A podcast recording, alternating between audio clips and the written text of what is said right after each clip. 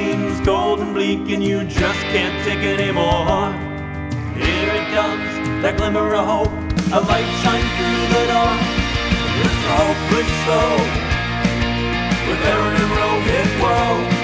It's the hopeless show. With Aaron and Rohit, whoa.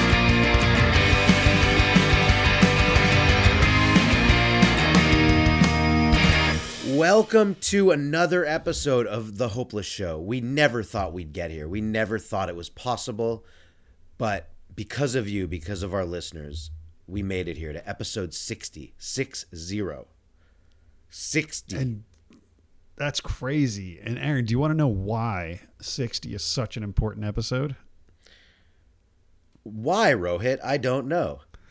Because it's nine away from the most important episode. The nicest episode. oh. oh. Yeah. Oh, we will be in nine episodes. We will have a very, very special episode. It'll be very nice. Yes. Be very yes. smooth.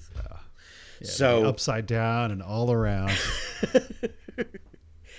uh, as you all can tell, we our sense of humor has evolved from that of a third grader to that of a fourth grader in the course of our lives. yes. we still read at a second grade level. Yeah. Um, but our humor's advanced past our reading. Yeah. So that's what matters. It's pretty good to be an advanced being. yeah. Uh, so speaking of advanced beings, this is this is our theme. Our theme is about everything advanced, everything thought provoking. The theme is existential. All things existential. So, like, Rohit, when you look up at the sky, do you see blue or do you see air? When I look up at the sky, I see all the potential of us just going out into space and, you know, thinking how many other, you know, creatures like me across the galaxy are also looking up at the same sky, man. That's existential. Well, don't you think that up there, when you're looking at all the people that are up there, that one of them might be you? Well, then I guess you're saying that the sky is a mirror and a reflection of ourselves. You know, the, a reflection of all the potential we see in ourselves. We look to the sky as as a means of fulfilling that potential. And yes, then I do see me. And yeah, let, let, let's see how this existential theme continues to roll. And uh, yeah, yeah. I so I mean I just learned a lot right now. I mean I'm gonna look at the sky later and just stare at myself. So I I'm gonna tell. So it's news from the quarantine time. I had no mm-hmm. good transition from existential to news from the quarantine, so I just went directly into that. wasn't that was uh, anti smooth. So news from the quarantine. News from the quarantine. How how's your week been, Rohit? my week has been very busy with work. You know, we got a couple launches coming up, and or and you know, or and that just happened. So everything's just kind of uh, a bit crazy right now. And I got my brother in town, um, so we've been, uh, you know, him and his girlfriend are here. Um, so we've been kind of hanging out, watching football, going to football, eating at restaurants, cooking meals, and it's been great. Um, but all four of us uh, have all been working simultaneously. So it's kind of like a yeah, it's kind of like they're they're working remote, but they're still visiting, so it's been pretty fun. It's a work co-op. Yeah, it, that's exactly what it is, man. I don't even know exactly world. what a work co-op is, but it felt like that's a place where I should say it's a work co-op. Yeah, I feel. Yeah, I don't. I don't know what it is either. But if, if it's anything like one of those grocery store co-ops, I mean, I guess you got to pay a membership, and then you're allowed to shop there. Do you charge yeah, your brother a fee to work with you? Um, well, being that I think he's uh, he's going to be making more money than me, um, you know, one day soon, very soon. Um, I'm not charging him anything, and so oh. I'm just being very strategic here. Oh, so, smart! So you're you're just yeah. waiting for the ask. Yeah, listen, bro, I got you. I got you. I cover. I'll cover this. I got you. Yeah, man. It's and in three years, yo, man, So a couple hundred grand for brother Roe over here, right? Yeah, yeah. Hey, man, buy your bro a house. Well, your your quarantine your week has been far more interesting than mine. All I have to report on is MRIs. I had got an MRI this week. I don't really want to talk about the why. I want to talk about what an MRI is and why I think mm-hmm. it's so stupid. Have you had MRIs before? I have had so many MRIs, Okay, like so a lot. Yeah. So you know what I'm talking about, and listeners, if you haven't had an MRI, I hope you understand from this how dumb they are. So you go in, right? You like put on a gown, you take off all the stuff from your pockets. You then go into this room that looks sort of like a 2001 Space Odyssey kind of room. It's all white with this big tube in the middle. And they give you earplugs, so you put in earplugs, then you lie down on this this mat. And then they say it's like it's kind of like the reverse of all the ads that are for different pharmaceuticals but instead of saying the good things first they just lead off with all the bad things that are going to happen to you. Do you get claustrophobic? Do you sometimes have nightmares? Do you sometimes get space problems where you feel like space is going to be a problem? Do you have a problem with loud noises do you have a problem with clicking sounds? And you're just like oh my god like i didn't but now i do. And and then and then they say okay and then you have to say okay because otherwise you have to leave the mri that you came there for. So you say okay you get on the thing and then they put like another thing in front of your face and then they say now we're going to roll you back into the tube. Don't move or it'll mess it all up. So now not only are you am i fearful of my life i'm fearful of claustrophobia that i didn't know i was all these other warning signs but then on top of that I was just told if I move, I will screw it up. So I now have a job to do. And I, I didn't come to the MRI. You don't come to the doctor like with like bronchitis or something. And then he says, okay, you're the one who has to do the examination on you. But in the MRI, it's like you have to do your own examination. Then you go into this damn thing and it's this tube. And so I try to close my eyes because after all the warning signs, it's like, all right, if the bomb's going to go off, I don't really want to see all the shit. I just want to like let it happen and I don't want to feel it. I don't want just let me be alone with it. And then these clicking sounds start happening. And you would think, I mean, they have this such advanced technology with x-rays and lasers, whatever they're doing, but they can't get one type of click. Like there's 17 different clicks. There's like a bonk, bang, mm, mm, mm, it's like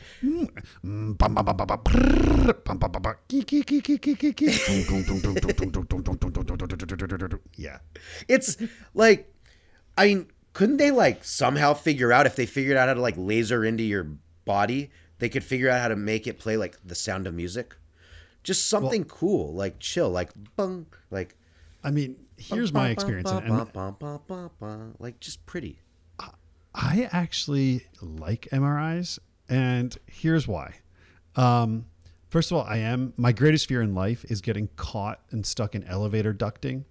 You know, if I'm on some sort of caper and then like getting trapped around a corner and being able to turn around and then just dying um, and nobody finding me. I think a girl that happened to a girl in New York like ten years ago. Um, anyway, I am not afraid of MRIs. Here's why I like MRIs. Okay, so the one that I've that I use that's my, my go-to MRI place. Now I've had MRIs, you know, on everything from my stomach to my throat to my knee to my elbow to my shoulder to my hip. I've had a on my hand too. I've Are you an MRI chondriac? Yeah, dude. Yeah, it's. I feel like I I've just had a lot of injuries, and um, so what my my usual place that I go to for most of my MRIs, um, you know, it's the same thing. You, you you lay down and then you're you're in a robe or whatever. If it's upper body, you don't have to worry because they don't send your whole body in the tube. But what the only here's the only thing that about the things that bother me. One is when I'm laying down, I'm looking at the ceiling before I get sent into the tunnel. I look up and they have these um, these drop ceiling tiles, you know, like the old like fluorescent light with like the the drop ceilings, right? But they over the the bed they have this fish aquarium, and it's like an image split over six of these like ceiling tiles. But every time I'm there, one of the images is turned the wrong way, and it just drives me fucking crazy. I'm like, oh my god, you can't even like finish the picture properly. You just rotate it not that one tile 90 degrees, and ju- I tell them every fucking time, and they never fix it. Um, so I think they're trolling people. Um, but then yeah, so then when when you're actually going to this tunnel, um, it's like a big white tunnel. And for the people that haven't had an MRI, um, what it is, it's like think of yourself as like Saturn, right? You're this planet and you have rings, right? And in this tunnel are rings of magnets and magnets of different strengths and different intensities. And these rings and these rings just have a camera type, a magnetic camera that's spinning around, or a series of magnetic cameras that are spinning around, and that's the sound of that. And it's just like it's wild. And sometimes, if depending on the MRI, like I had to have this huge, like six inch needle go into my hip to inject fluid, also into my shoulder. Size and when I had it matters. on my stomach. Yeah, yeah. It's because they got to go deep, deep in. And then when I had it on my stomach, I had to drink this fluid so it could track on the magnets. Right, it had some metal, you know, in it. And so um, that part I'm fine with. The part that, yes, you're right, it gets me is the worst. Is the not moving part because I tell you, as soon as I'm in that tunnel, and a lot of my MRIs are you know 20 minutes or so on, and all of a sudden a minute it starts, I'm like, okay, I can't move. Fuck, my toe itches. Yeah. Oh god damn. The My- itch thing. yeah. The itch thing. The they tell thing, you like, not to move, and then I- you need an itch. Like it's it happens, Yes. and then you reach Yes. for it, and then you're like, oh no, I just screwed up the whole MRI. Uh, I'm not an itchy person um, unless I'm in an MRI tunnel. Like then I, my whole body's itchy because I'm just like I'm, I'm freaking out that I can't move. And then then you're then I start blinking like a crazy person, and then I have to sneeze. And I'm like, oh god, that's the hard part of it. Then doing that for 20 minutes. But what I do like though, I actually like the sounds because it feels like some weird ass techno, or you know, like when. Um, you know, if you take some really heavy medicine, um, or you know, if uh, if any of you guys has ever been through an injury and had to take like you know oxy or anything like that, um, and you just you go into waves and you're just like whoa, and then it's just, just like this this like with like the music of the MRI, it's like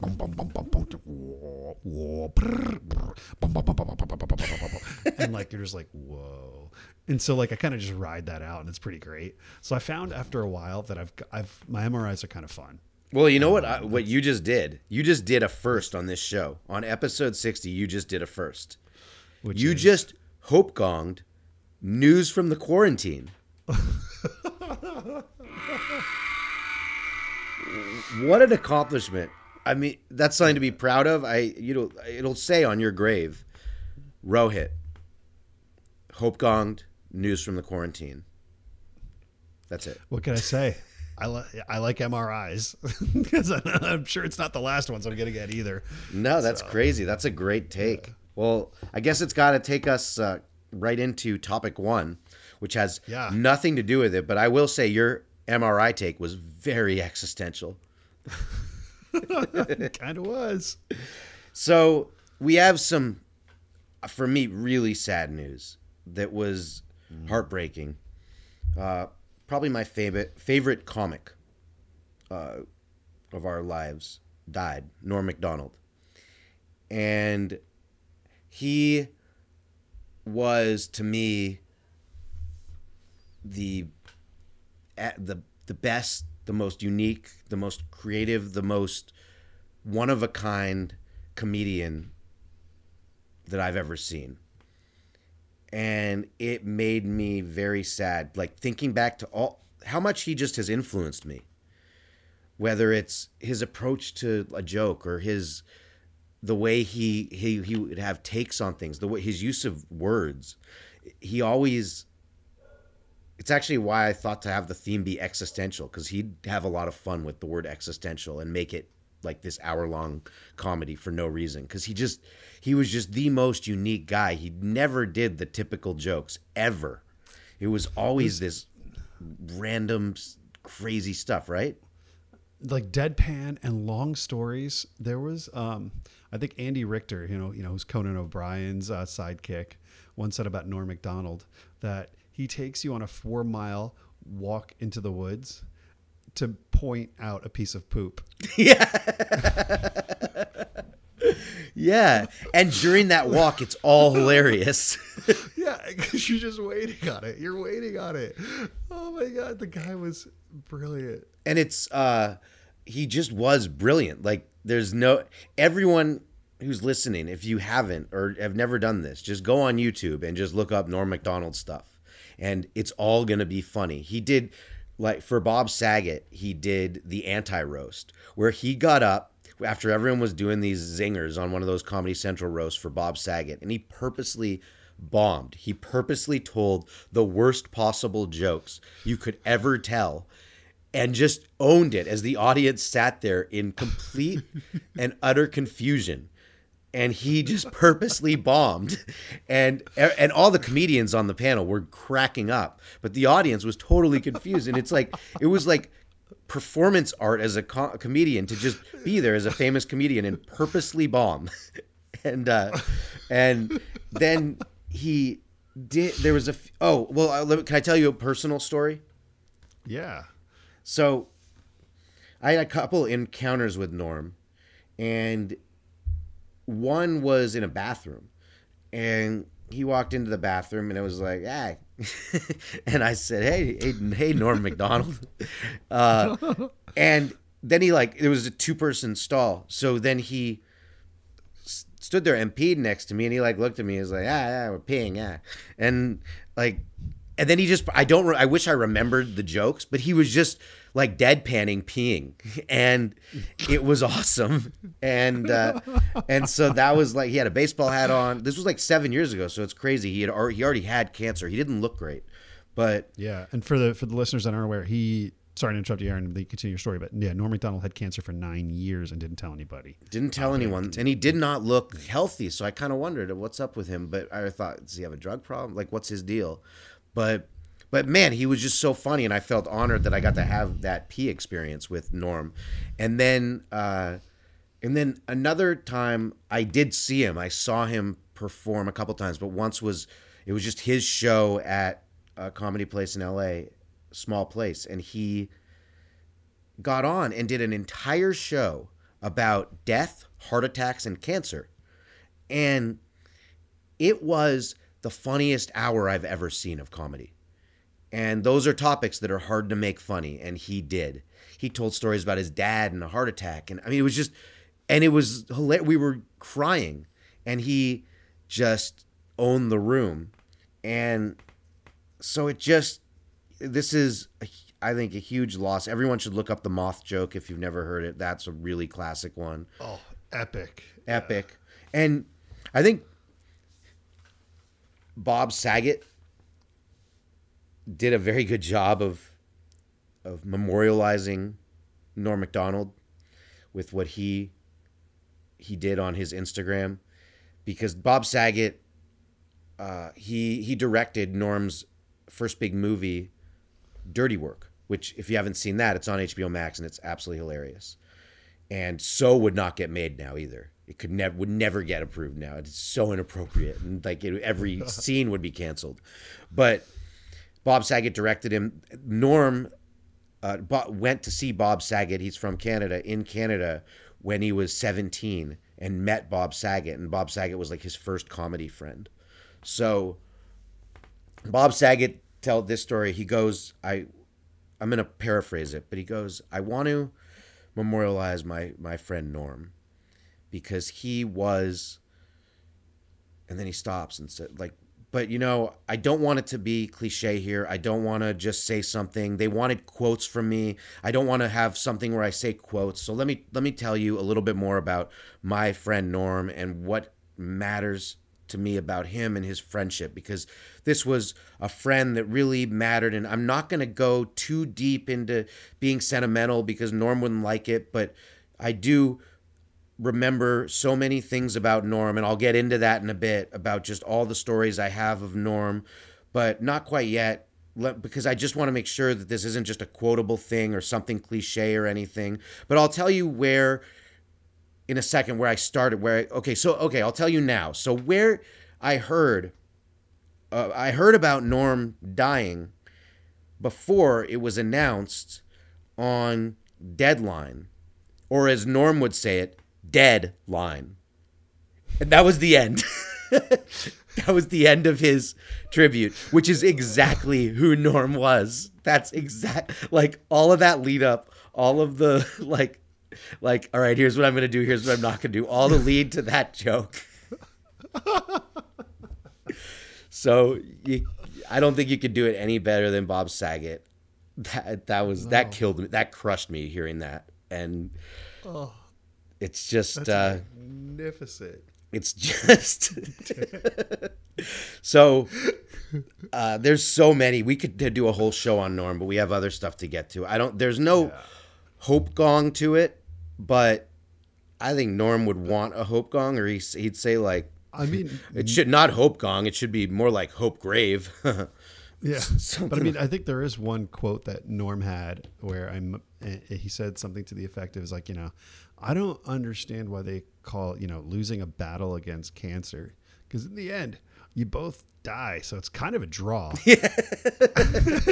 yeah it's, And that, yeah. Uh, it's so good. Yeah. It's just his his uh his wisdom, his smarts. He was also so well read. He read everything. He read the classics. He was just a smart dude who knew a lot and then downplayed his intelligence, but you could tell it from his comedy. and and he was a big Andrew Yang supporter. Yeah. And in one of his uh, you know tweets, he's like, you know, Andrew Yang, you know, I'm behind him, and he's just a man that was before his time, before people were ready for him. Um, and so, you know, he said some really nice things about him. So good. he wasn't stuff. into cancel. He really hated cancel culture because I think he said something like, "I mean, they want us to be funny, but how can we be funny if they're canceling everything that we say we're funny? So now we can't be funny. Do you want to kill humor?" Oh, he had one other thing. I'm going to say one other one, one last one, because he got fired pretty famously from Saturday Night Live, and it was weird because he also was like the best thing on Saturday Night Live. He was the funniest Yes. thing. And he got fired from it mainly because of OJ jokes. Because Don Ohlmeyer, who was an NBC exec, was friends with OJ, and Norm Macdonald would always say OJ jokes. And because he was like, oh, here's a guy who killed two people. and so about about his firing, he said it was a year and a half later, and he said like, "Yeah, I was fired for not being funny enough." But then they asked me a year and a half later to host the show, and so I guess the show was a lot funnier then because in a year and a half, I can't change how funny I am. I'm either the, I'm the same amount of funny as I was a year and a half ago. So the fact is, right now, I am just as funny. It's just the show is way worse. And he said that as his opening monologue on SNL a year and a half after being fired from SNL. but also he wasn't wrong. No, no. It was worse because of him, because he wasn't on it. And our world, our the comedy world, just the world of smart, great people and entertainers, we lost a big one. So we are, we will forever miss his uh, what he added to the lexicon of our culture. Yeah, and I think the hope we can take with it is that the, he had his own style and he had his own way of not only living but of going out and even dealing with that with humor and you know and dignity. And so yeah, there's a lot of hope there, and I think Norm Macdonald is is is a bastion of amazingness. He is. he really is. So, uh, and also Norm liked to gamble. He was a big gambler on Twitter. He would uh, his half of his tweets were about gambling moves he'd make. So that we will segue right from Norm to uh, a couple pieces you have on crypto, which I am very curious to hear. And I, I bet Norm had a lot of crypto. Also, also Norm would have had a lot of uh, yeah. He probably I bet he had a had a bit about crypto too. Oh yeah, something with the crypt and all that shit. Um, so AMC, Aaron, were you able to ever get in on any of that AMC stock? I did, but not for the reasons anyone else did. I just did because we had a movie come out, and then all these theaters closed. These theater chains around uh, the country closed on us, and you know, some went into bankruptcy. We've had to wait to get money, things like that, and some we haven't gotten paid. And so I thought, well, AMC is surviving. A lot of the others aren't, like Pacific and stuff. So I just figured they're gonna go up in stock because uh, this was, I think, last December because Mm-hmm. They're getting more and more of a monopoly on the theater world. So that's why I got it. It was actually a logical reason, and it it's made a lot of money. I wish I got a lot. I wish I got a lot more, but I did not. Yeah, I did not get in on that. Um, and but regardless, AMC, you know, they did great. They survived, and they did a lot of good stuff for their investors. But they pulled another cool move, um, and they um, are now they've announced that they are accepting cryptocurrency really, uh, as payment for their theater chains. So people can now pay in, or will soon be able to pay in Bitcoin, Litecoin, and Ethereum, and Bitcoin Cash. Um, and you know, maybe maybe the meme stocks will be coming in soon. But I think that's such a wonderful reward to the community that propped them up. You know, like the the meme stock economy. I think really helped float AMC during a tough oh, time oh yeah, then now they're kind of giving back. And I don't think so. Aaron, do you think anybody will actually pay with those methods? No, but no, there's no chance because if if I have a choice to pay with some for something with the U.S. dollar, which is like whatever, it's just paper, versus something that doesn't exist but goes up in price a lot, I'm gonna choose the the doll the paper.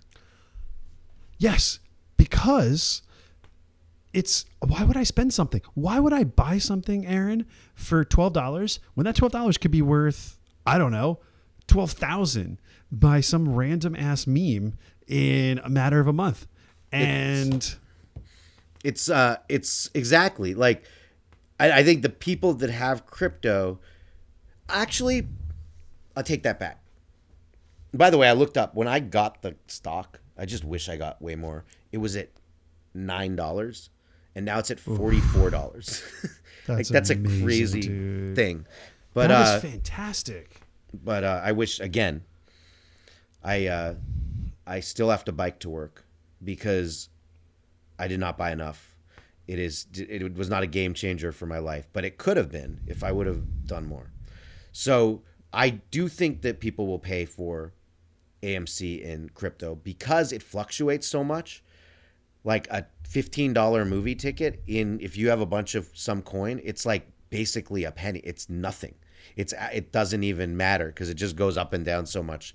So I think people might just because it's it'll basically feel like a free movie. So I think it could work.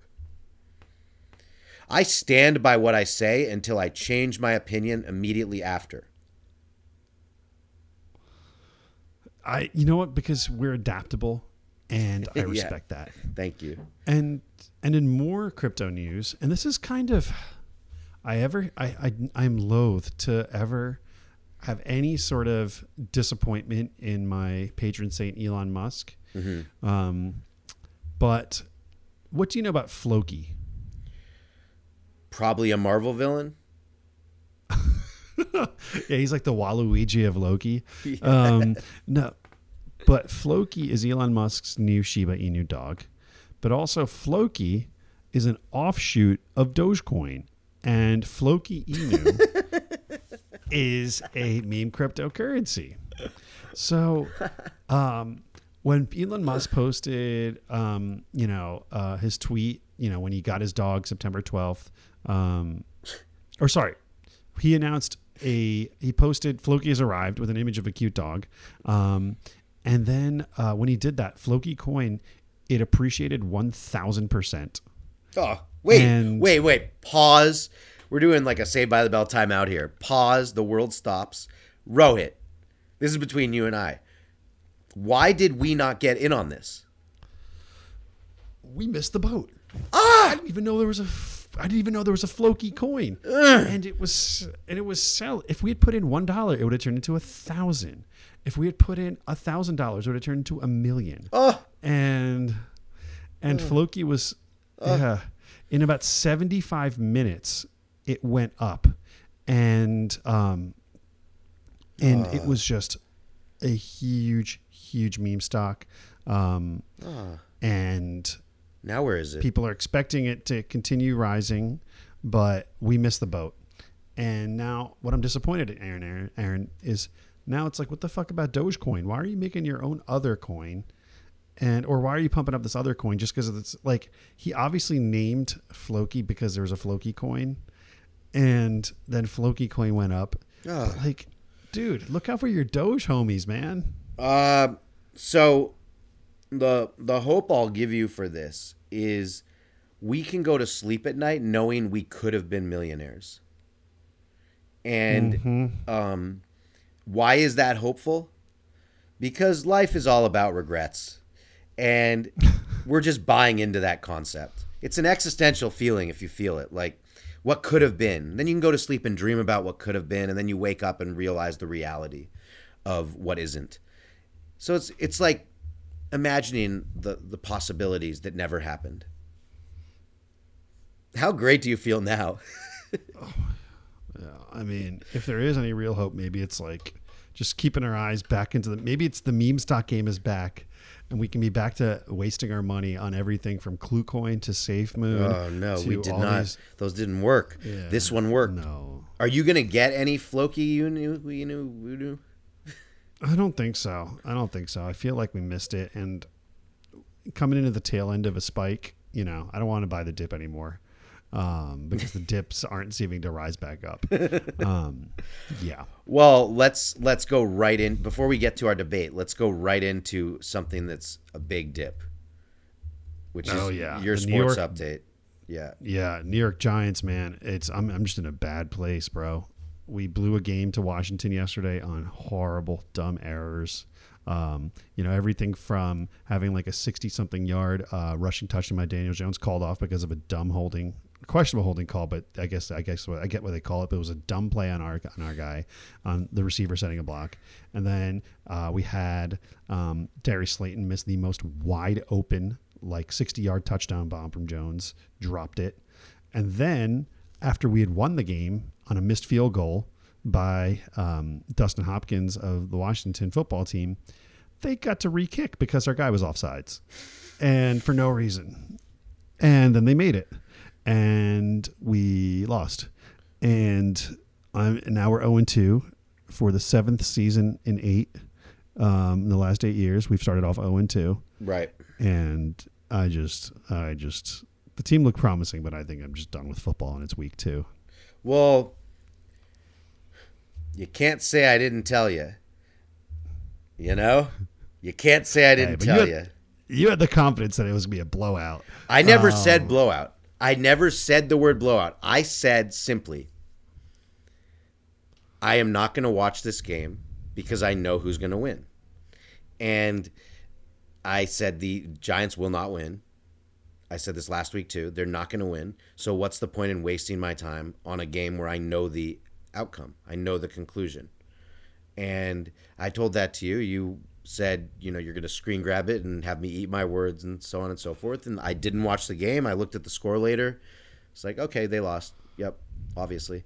And so It I'm was just a great game. it, so maybe we're entertained, so that's hopeful. If you're entertained by losing, I uh, I will just say that next week I don't know who they're playing, but if you want to save some time and misery, just listen to me, and I'll I will tell you if they will win or lose. And it's usually going to be a lose, but I don't know who they're playing. Maybe there's a chance, like if they're playing the Jets or something. So, yeah, just the really the existential feeling I have right now is that you need to like you know, go mano a mano with my brain and just listen to it. Might be right. Might be right. But yeah, this team is a mess. Yeah, it's terrible. is a mess. We, we knew this going into the season, the NFL, the National Football League season. We knew this. Mistakes and bad play calling.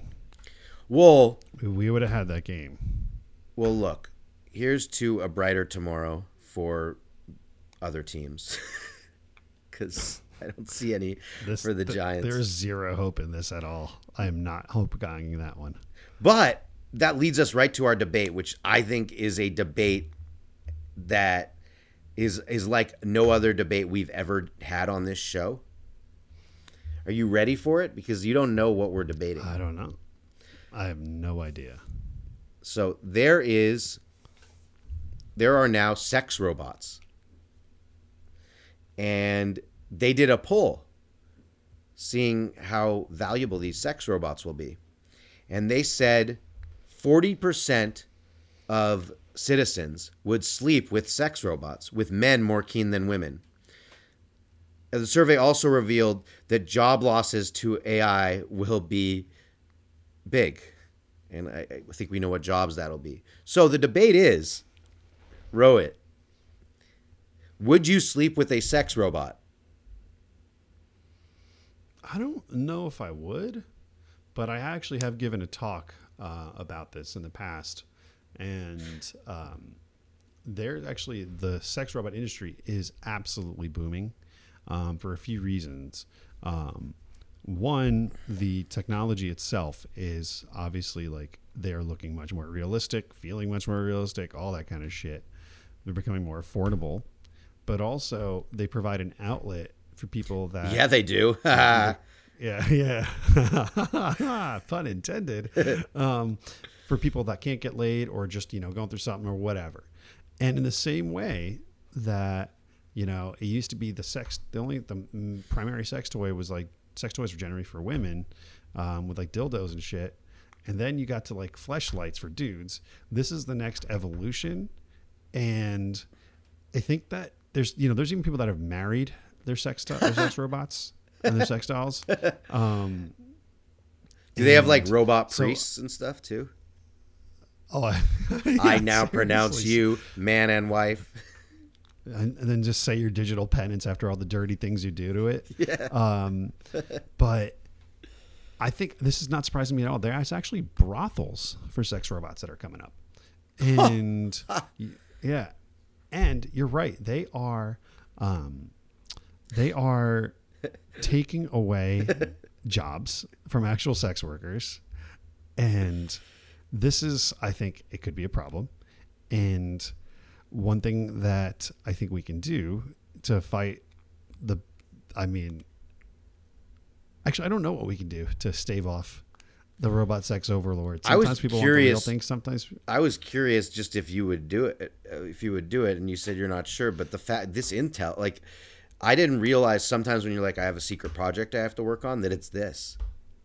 Yeah, it's not. It's it's. This was part of my talk at South by Southwest a few years ago. Oh, cool. um, bunch of years ago. Yeah, and um, you know there was there's even a whole industry um, that's about it's called teledildonics, and it's about having like remote like your partner remote like one person has a dildo the other person has a flashlight but they're connected so it's like you're banging your partner or you could have two dildos or two flashlights or you know they're and they're, they're like interconnected with haptics and all this sh- and the shape and everything like that so you can like bang somebody remotely um, and then the whole like the whole like industry of techno sex is just just in its infancy, you know. And I think they always talk about how porn sets the standard for the rest of the internet in terms of video streaming, in terms of compression, in terms of like UI, all that kind of stuff, right? It's like porn is often like the innovator, the technological innovator. I do think, and I will go out on a limb and say that the innovation that you're seeing in sex tech is going to impact the rest of technology and interpersonal communications. Like, almost think of it as like, you know, the funding for NASA. Like, NASA, when they were going to the moon, it launched so many other inventions like Teflon and all these things that have like been part of our own world and ecosystem. So yeah, sex robots are just one example of how robo sex tech is going to transform our world, and it's not just people getting banged uh, or banging a bot. So it's like in 1968, right, when we landed on the moon. I think it was 1968. Yeah. So it's like 2021 will be known as the year of the set, like, like Earth. We have had our first sex robot. Yeah, it's like one small cum for man. One large load for mankind. yeah, this, this this this this is this is a not safe for work podcast sometimes. So um, yeah, we might have put the warning at the beginning of this episode, but here it is. Yeah. Well, that's an existential thought, Rohit. Yeah, yep, yep, yep. Well, So what's the debate? well, the debate was just I wanted to know if you would or wouldn't have sex with a sex robot. I, my answer to because I was curious what your take would be is definitely no. Just because, actually, that's not true. Yeah. I Yeah, like- if I was single and it was like Westworld, Yeah, it's al- it's also kind of like for the experience. So, yeah, because you you always want to try something once. I mean, is it cheating? Is it cheating? I don't know, like when you're on the computer reading CNN, it's not cheating. Yeah. So then it's just it's like the CNN but sex. Right, but then it's like it's this gray area. So if someone goes to Westworld, let's say Westworld was real, um, which I wish it it's was. not? You know, no, sadly not yet. Weird.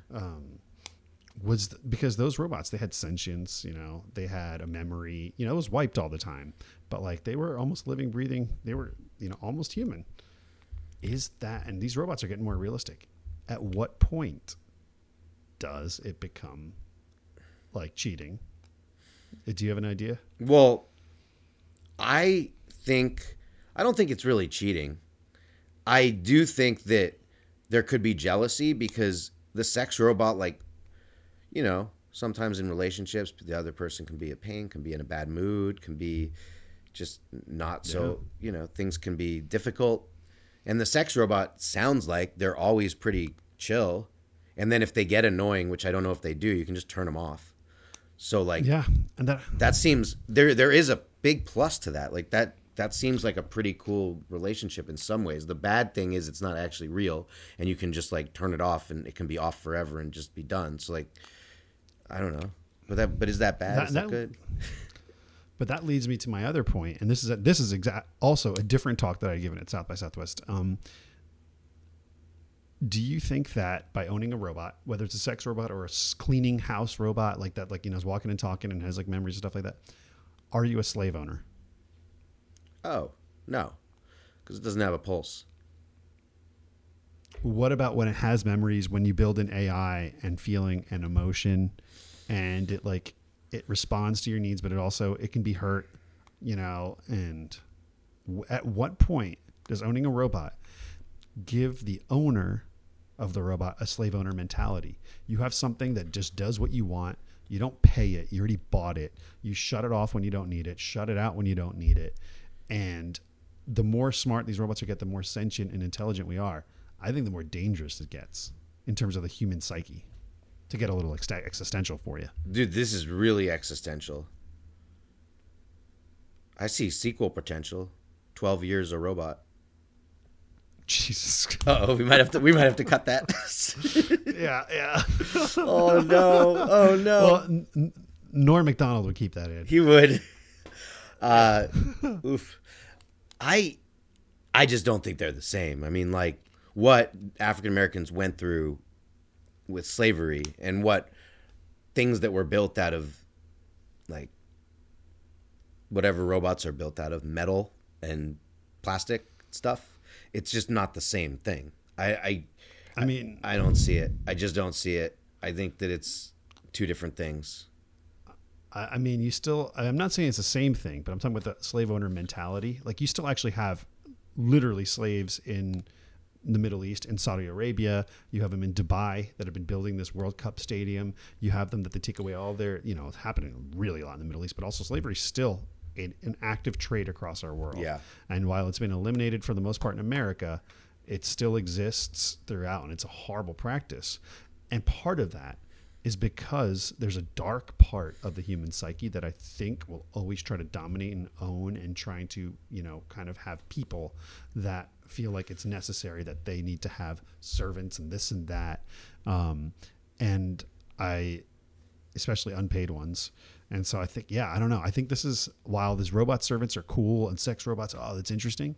There comes a point when they get too smart, when they get too human and realistic, is what is it training our minds to behave and act like? And I think that is something that is fascinating and a bit dangerous. Speaking of minds, mine right now is on overload. Like I can't actually figure out what's going on anymore because that was so deep, and there's so much. Like, I I kind of think we're gonna end this debate by moving on to your topic because it's Nicki Minaj, which I can just understand more. I'm bailing. Yeah, I'm yeah. aborting. So Nick- I'm aborting. My brain is hurting. Ow.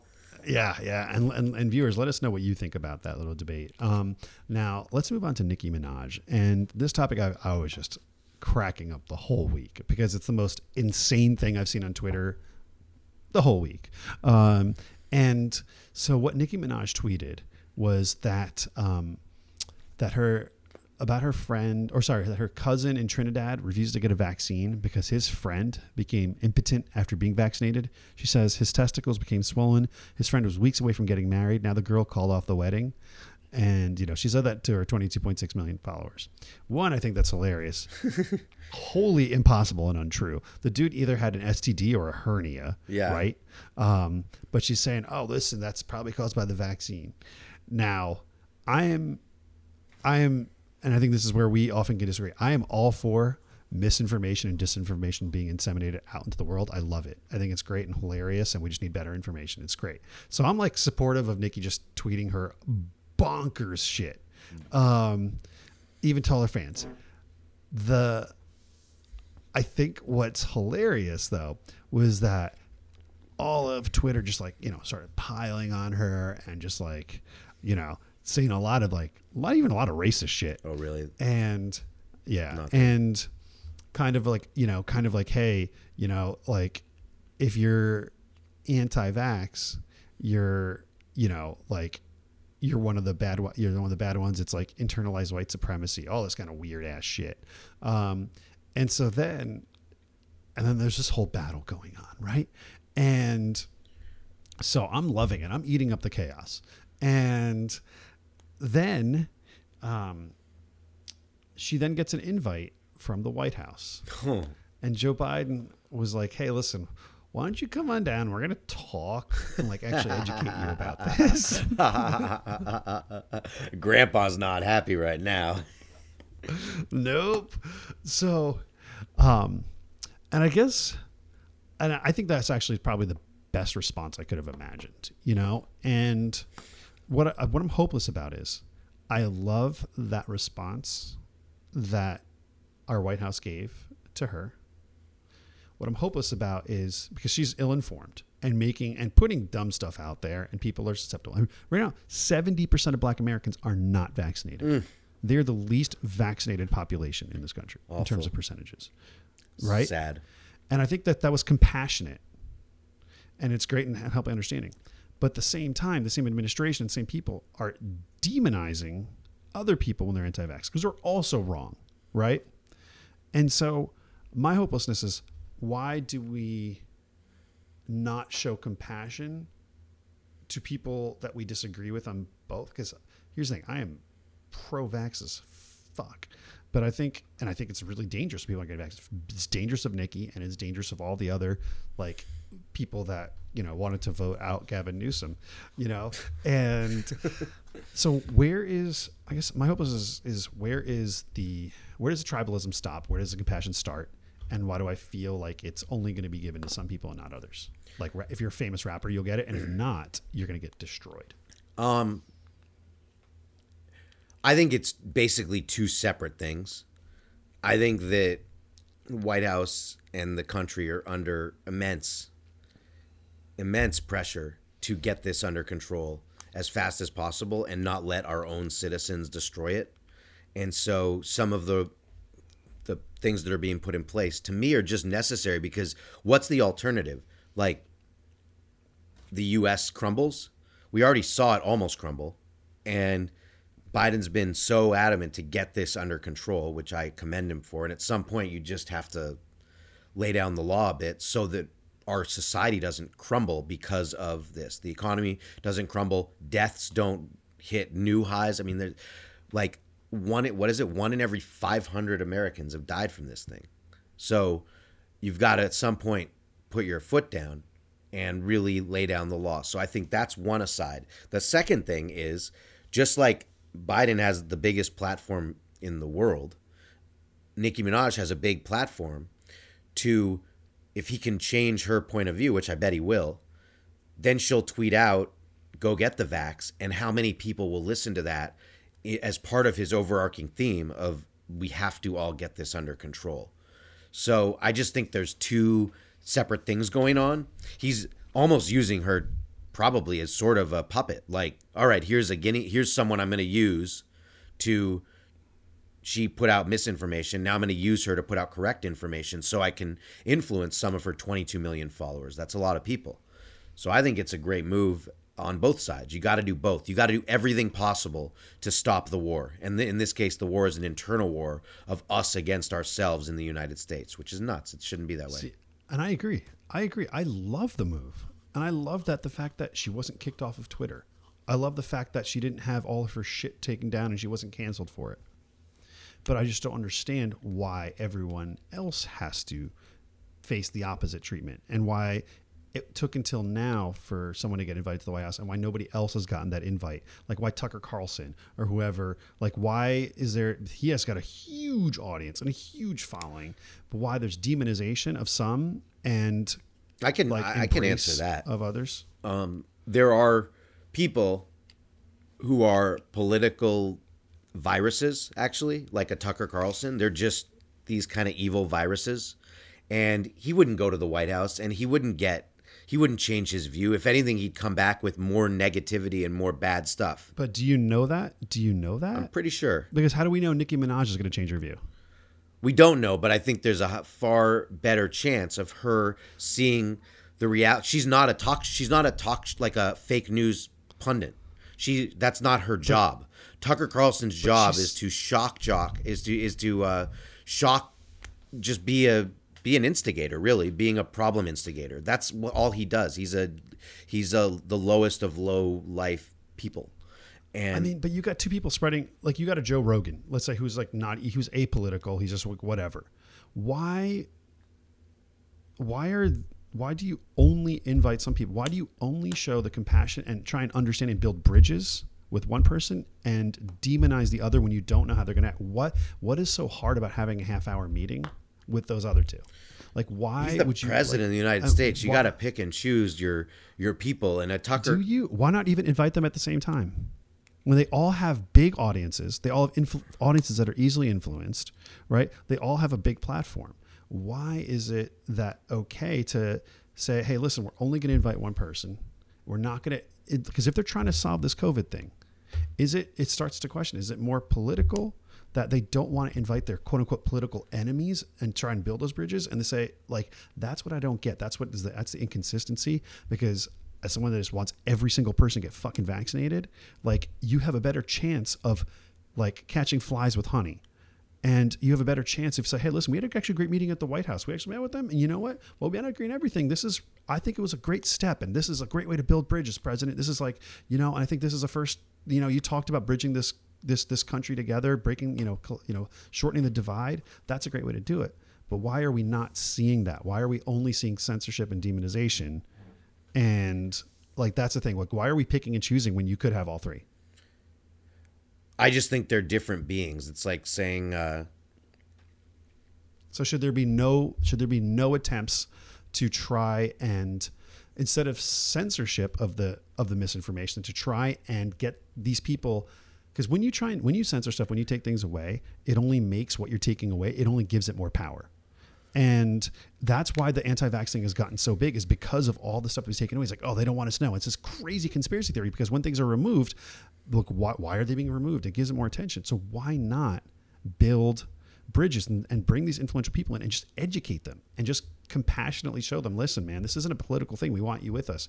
But I think it remains a political thing when you demonize some and invite others. And that to me is what, what I feel hope was about. Because like now you're saying, like, because even what I'm hearing is just like, no, uh, we don't want to. We don't even want their support. We don't even want them to convert the people because they're just bad. Oh, I think- versus like, hey, this okay, is I think we do want it. I think it's one of those things where pick your battles because I could see that going. I, I mean, look, what you're saying in in the in this beautiful world we live in with all sorts of flowers and daffodils. Daffodils are a flower, so that was like flowers with daffodils. But you know, all this beauty in the world and stuff, and like this, just everything being great.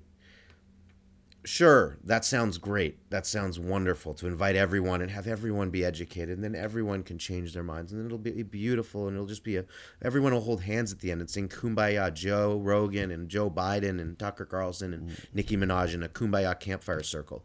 Sure, wonderful. I just think it's let's sure like let's give it a go and then and then we can make a reality show about what actually happens and i think what it would do i think it would do something you love and cause a lot more chaos.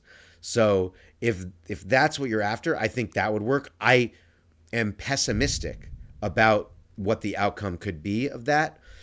And i could see someone like a tucker carlson using it to further uh further flame the divide. But Well, I mean, you I, can't know until you try. So if you want to, if you say let's try, then here we'll get we'll have Joe Biden on the next episode, and we will talk to him about trying to get this to happen.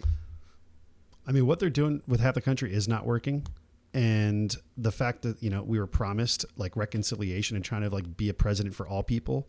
And the fact that only some people are getting invited and the rest are, you know, being shut out and demonized, it just it reinforces my belief that all politicians are just vile scum that are just make false promises and, you know, and pick sides and pander, don't actually do anything. So it's sad, but it's it's just I don't have any hope from that. That it's it's you know, Nicki is invited, which is great, but the other ones are not. Let's And see, that to me maybe the maybe they will. I mean, Yeah. or I bet I bet you if uh, if Tucker Carlson would do it, Joe Biden would probably go on his stupid show and talk about it. He could do that, I mean, yeah, he's the president. He's a pre- that would be huge. Imagine what that would do for the country. but I don't think Like, Tucker don't Carlson Tucker would do Carlson, but we don't know because he wasn't. You know, like I, We just don't. We- like I said, he never got the invite. Never got the invite, and so then there's no opportunity to know. And at the fact that Joe Biden didn't extend the invite to him, but he extended to Nicki, that's showing he's picking sides. I don't see it that way, but I guess we'll let the listeners uh, chime in. Let let us know what you It's think. like if you if you want if you want to stop this, if you want to stop this virus for all of Americans, you have to find ways to convince all Americans, not punish all Americans. which I think is uh, right now because of Trumpism and because of what he did. I think it's impossible because the dude's not even in office. I anymore, know, but that people get president, and whatever whatever newsletter or whatever thing he sends out, they get it, and the people that his little cronies like Larry Elder and all these other the Tucker Carlson and stuff, they're just going to no matter what hate everything Joe Biden does, no matter But what. Imagine, but imagine, but um, we don't know. Imagine if Tucker Carlson came out as like, actually, I had a great meeting, and this is great. Imagine if that happened. Be great. We'll never know. It would be great. It will never know. We'll never know. we because might. The White House maybe is still maybe is he'll only- try, or maybe they have tried and it won't happen. Maybe he's tried. It's yeah. Well, fuck them all. But, um, Well, curious what everyone thinks. Rohit and I have a disagreement here.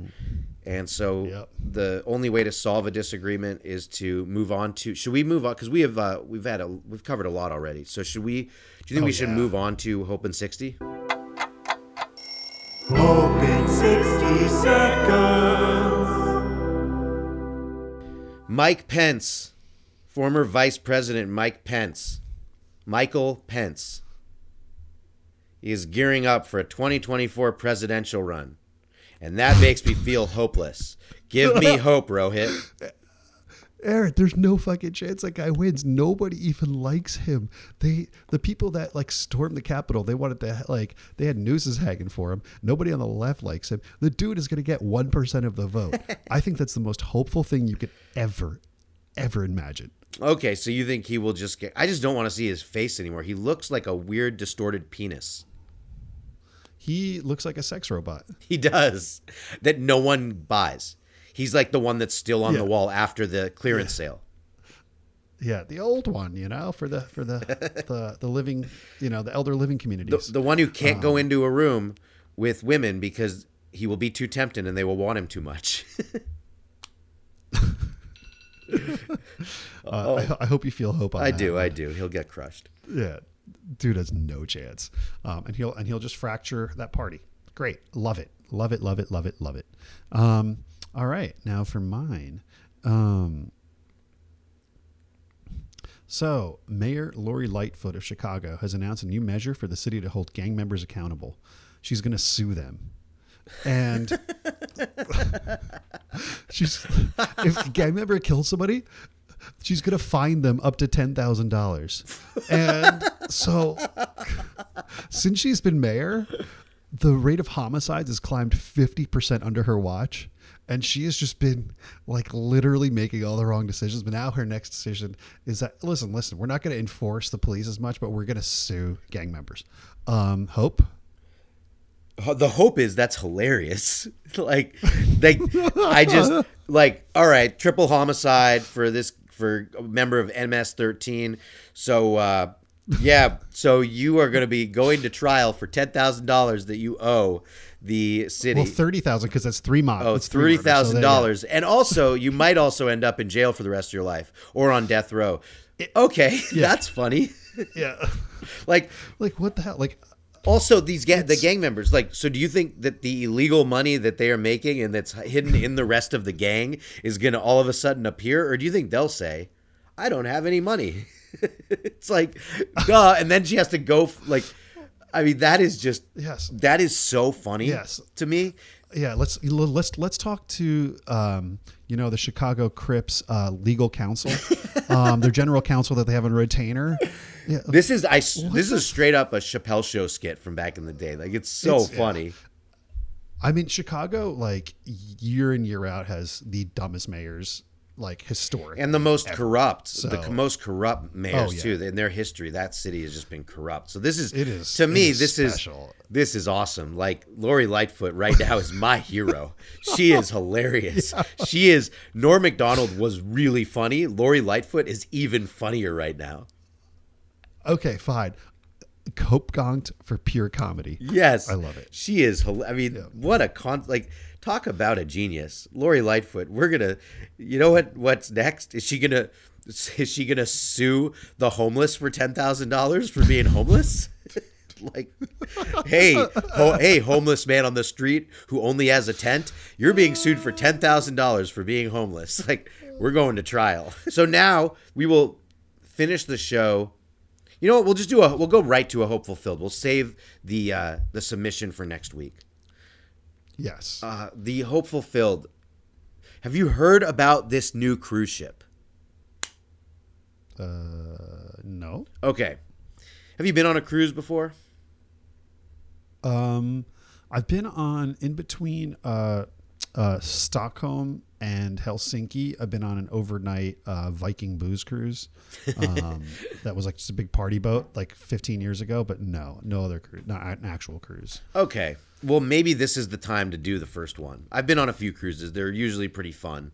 Then they were kind of the start of coronavirus, where it was like the people were stuck on cruises and it got a bad rap. But now they're coming back. Yeah. They are coming back, these cruises.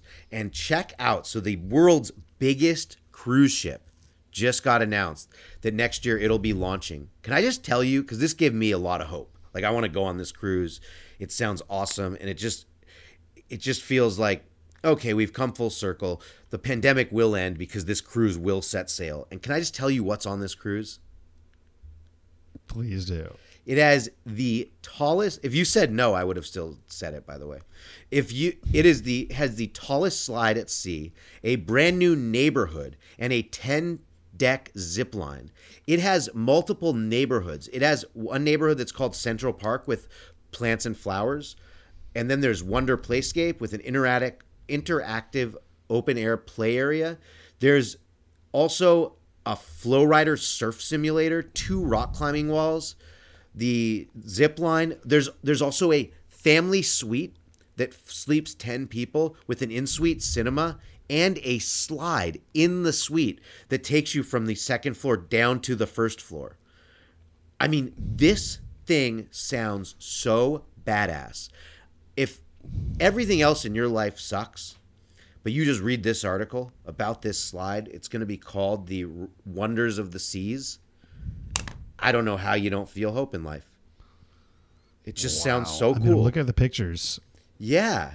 This is pure insanity. I mean, first thing, they need to make a video game that takes place on this ship. Yeah. It's like some crazy thing that's happening. It's like a man. city. Yeah, I, I hear that you know, it's like cruises can be like just like disease fest, but I'm like whatever. no, Um, get take maybe- maybe sacrifice the diseases for this cruise. Yeah, maybe maybe that'll be my first cruise.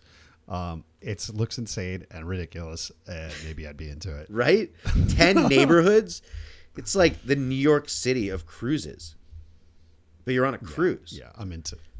That's insane. It's a floating city. It's a floating city. Unbelievable. Great for a zombie apocalypse. Great for a zombie apocalypse. Great for any. I mean, I'm excited for this. So that gives me hope, which wraps up the show. We have covered it all. We've disagreed. We've agreed. Things have been existential. Uh, R.I.P. Norm Macdonald, the, I think, probably the best comedian of my lifetime. And yeah, till next week. This has been like a wild and crazy episode 60. What do you think, Rohit? I I think this is a perfect way to ring in the big six zero.